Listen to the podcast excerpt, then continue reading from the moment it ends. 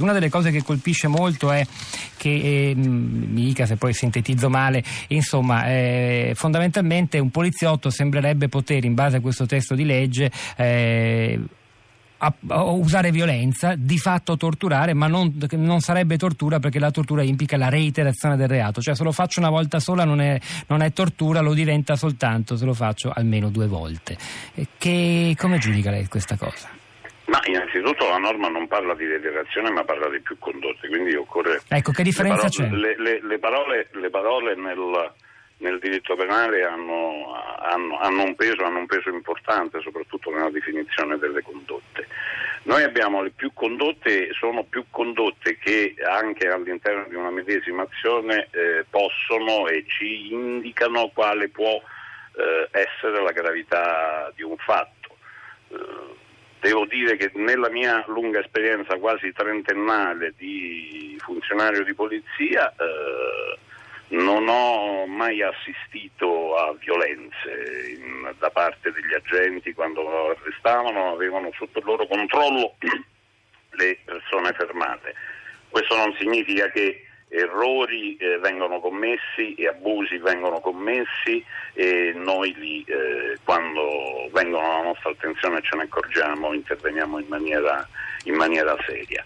Eh, quello che eh, non piace eh, in, in questa legge almeno dal nostro punto di vista, è questa indeterminatezza su determinati concetti che vengono poi lasciati dal legislatore nelle mani del giudice e nelle mani, del, che, nelle mani dell'interpretazione dove ognuno ha eh, i, propri i, propri convincimenti, la propria storia, le, la propria cultura, la propria esperienza. E, mm, noi eh, ci auguriamo che questo testo venga eh, modificato nel senso che la condotta sia più tassativa e non determinata. Facciamo un esempio, se noi dovessimo qualificare che cosa sia un uh, trattamento degradante o inumano, anche noi che stiamo partecipando a questa uh, trasmissione, ognuno di noi alla fine ha un'idea diversa, mentre invece nel diritto penale deve essere ben certo qual è il comportamento, qual è il comportamento incriminato. E sotto questo profilo devo dire che eh, la norma eh, ha, eh, è carente sotto la tassatività delle condotte. Che cosa vuol dire? Che, quello che gli ho appena detto, proviamo a definire insieme che cosa intendiamo trattamento inumano degradante. Devo farlo io? eh, eh, eh, ognuno di noi ha un'idea diversa, mm. cioè lo vede, non non, non c'è, proviamo a chiederlo, proviamo... Non, c'è, non, c'è, non, c'è la, non, c'è, all'interno della norma la condotta che vieta in modo tassativo il comportamento. A lei basterebbe se il testo di legge eh, rispecchiasse le parole della Convenzione di New York che ci ha appena letto Roberto Settembre?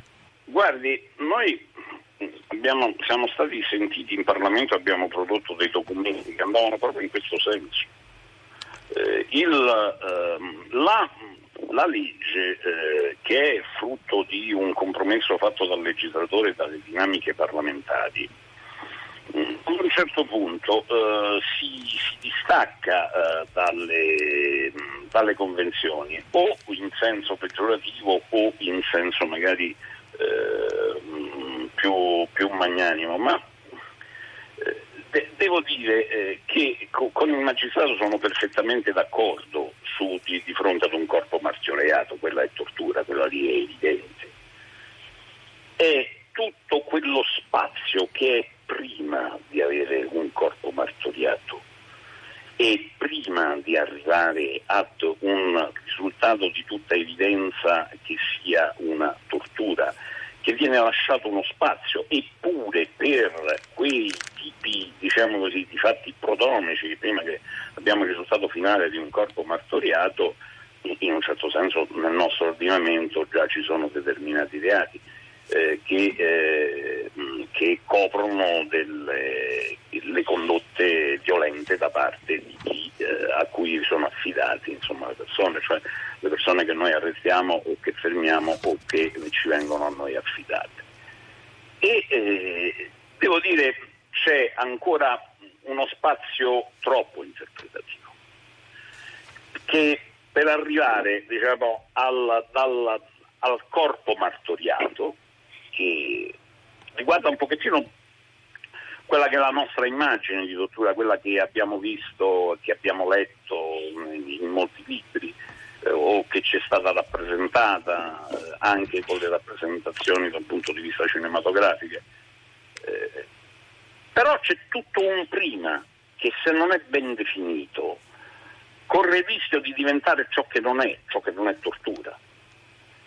E torno, torno a ripetere, io se lei adesso mi dice che cosa intenda uh, per trattamento inumano o degradante, io ho delle difficoltà a qualificarglielo e a dargli una condotta, anche perché è qualcosa che quel trattamento inumano o degradante è proprio collegato alla nostra cultura, al nostro modo di pensare, ad un'opinione, ad un'opinione che cambia nel tempo.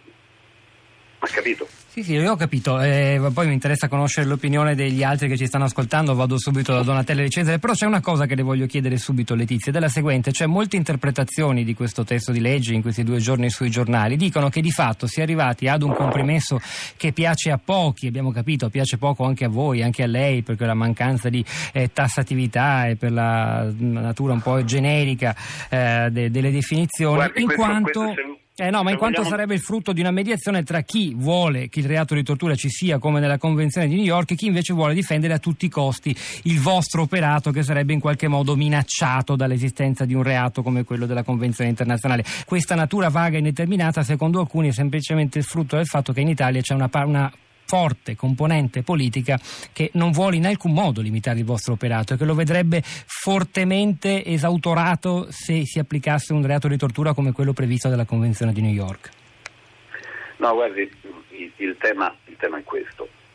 Sul reato di tortura abbiamo assistito nel dibattito parlamentare ad una forte ideologizzazione e questa forte ideologizzazione da parte degli schieramenti è un qualcosa che eh, alla fine danneggia, danneggia anche noi, eh, danneggia in questo caso sul reato di tortura la, la certezza del diritto. Io sono convinto che eh, i tecnici della polizia come dei carabinieri con eh, dei magistrati avrebbero fatto sicuramente un buon testo perché sono, sono privi e la loro tendenza era essere scevra da atteggiamenti di natura ideologica, appunto perché tecnici.